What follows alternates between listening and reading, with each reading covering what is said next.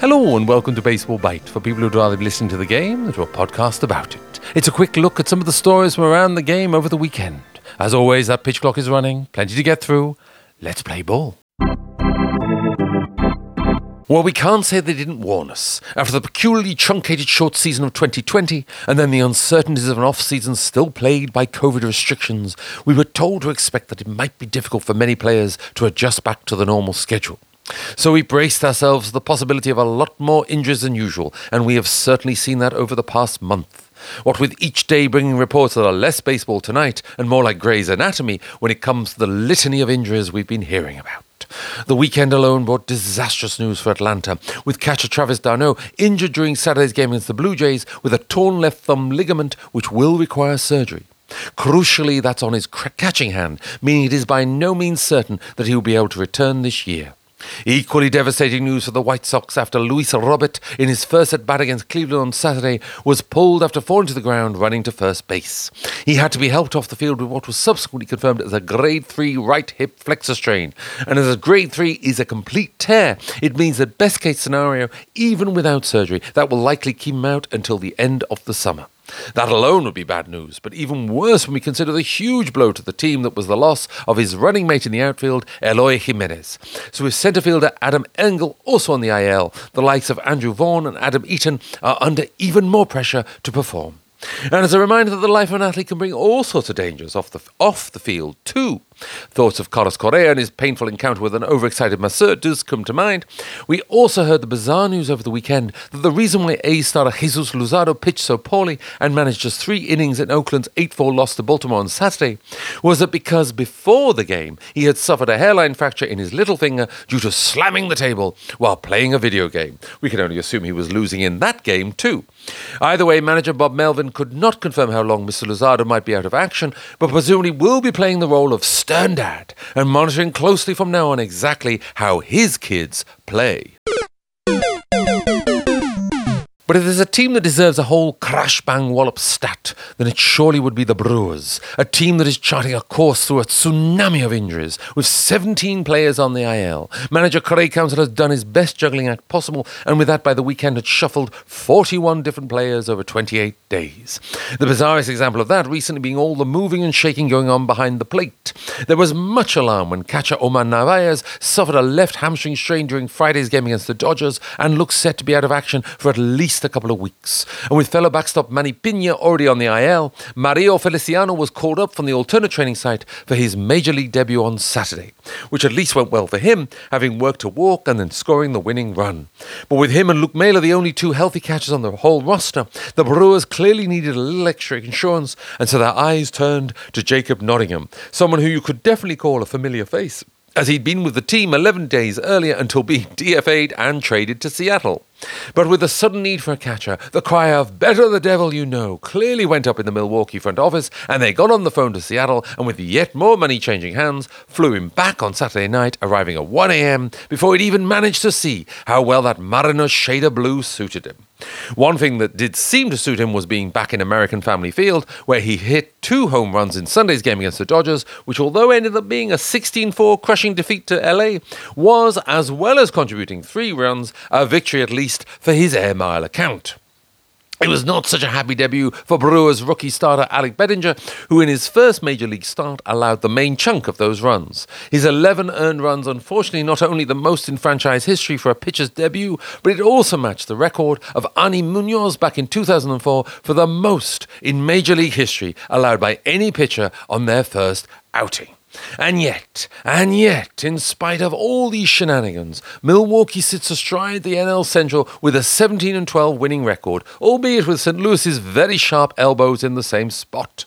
And how they managed to do that is for a variety of reasons. As the Athletic's Will Sammon writes yesterday, excellent performances from the starting pitchers, a, depend- a dependable bullpen, and crucially, in spite of not being the most consistent of offenses, they certainly managed to get those timely hits when most needed. Of course, it also helps when your opponents have their own demons to wrestle with, and the Dodgers had cause to fear a four game sweep as they limped into their final game on Sunday against the Brewers, having lost 10 out of 13, seven of those losses being one run defeats.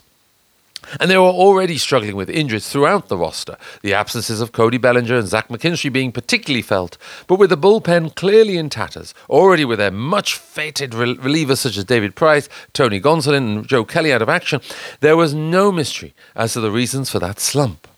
And to make matters even worse, right handed starter Dustin May, having to leave the game in the second inning on Saturday with what he described as shooting pains down his right arm, did do nothing to allay those fears, which those fears which were intensified even further by confirmation yesterday that he will indeed need to have Tommy John surgery that will not only end his 2021 season, but presumably take him out of much of 2022.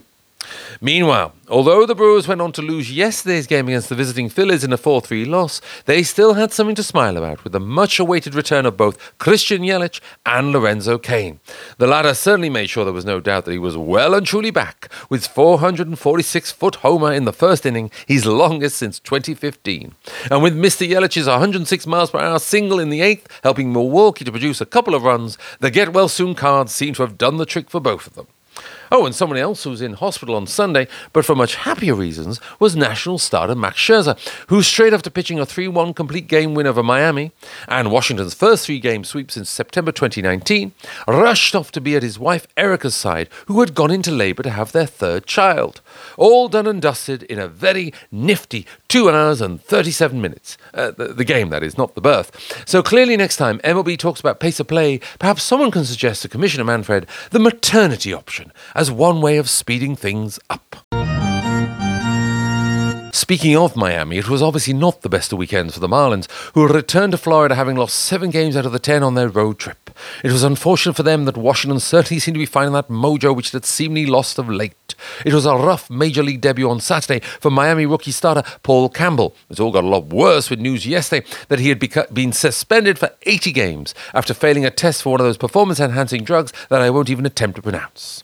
In that game on Saturday, one high point though was Marlins first baseman Jesus Aguilar, who continues to impress with what is hoped to be a slugging return to the sort of numbers he was putting up back in 2018 with the Brewers when he was crushing 35 homers and drove in 108 runs. And seeing that he leads currently the National League with his 23 RBI and homered on Saturday for the sixth time in eight games, he certainly looks like he's on course. But what with Starling Marte, and Anderson, Jazz Chisholm, and Jorge Alfaro all on the IL, there's only so much heavy lifting one player can do.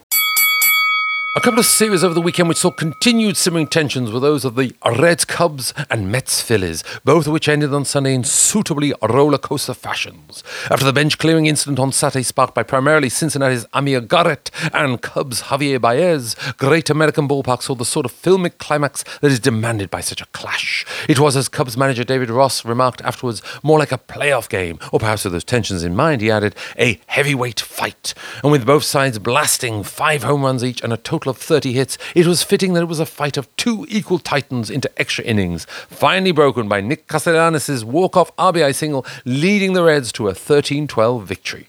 As for the Mets Phillies game, that was less Clash of the Titans and more Keystone Cops, what with some crazy plays, dreadful fielding mishaps, and the sort of imploding bullpen issues to strike a familiar pang of fear into any Phillies fan's heart. And all this coming off the tensions of Friday's bench clearing incident, for which Phillies pitcher Jose Alvarado had received a three game suspension, but was appealing it, so was still free to step onto the mound on Sunday.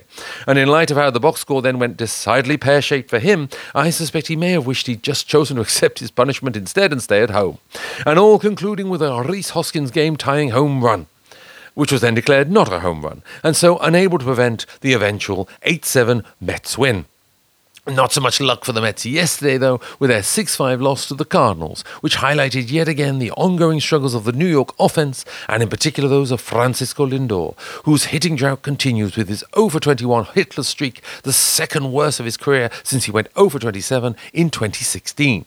And I mentioned in Friday's episode that he was getting special attention from hitting coach Chili Davis. But seeing that Mr. Davis, along with his assistant Tom Slater, summarily got the boot after last night's game due to said struggles, Mr. Lindor will now need to find another Obi Wan Kenobi to guide him to find the Force within. And how's that for a contrived segue?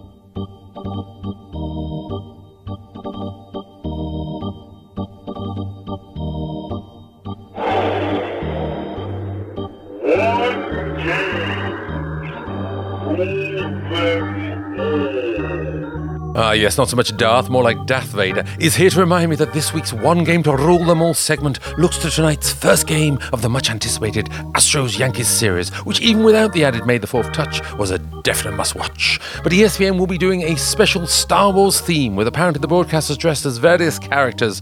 The mind boggles, including Tim Kurkjian as Yoda, which comes to think about it, may actually scarily work.